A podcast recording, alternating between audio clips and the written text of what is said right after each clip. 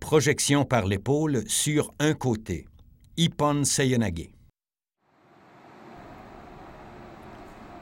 Il faut d'abord établir le contact en prenant l'épaule et le coude du partenaire. La main qui tient le coude tire vers l'avant pour créer le déséquilibre.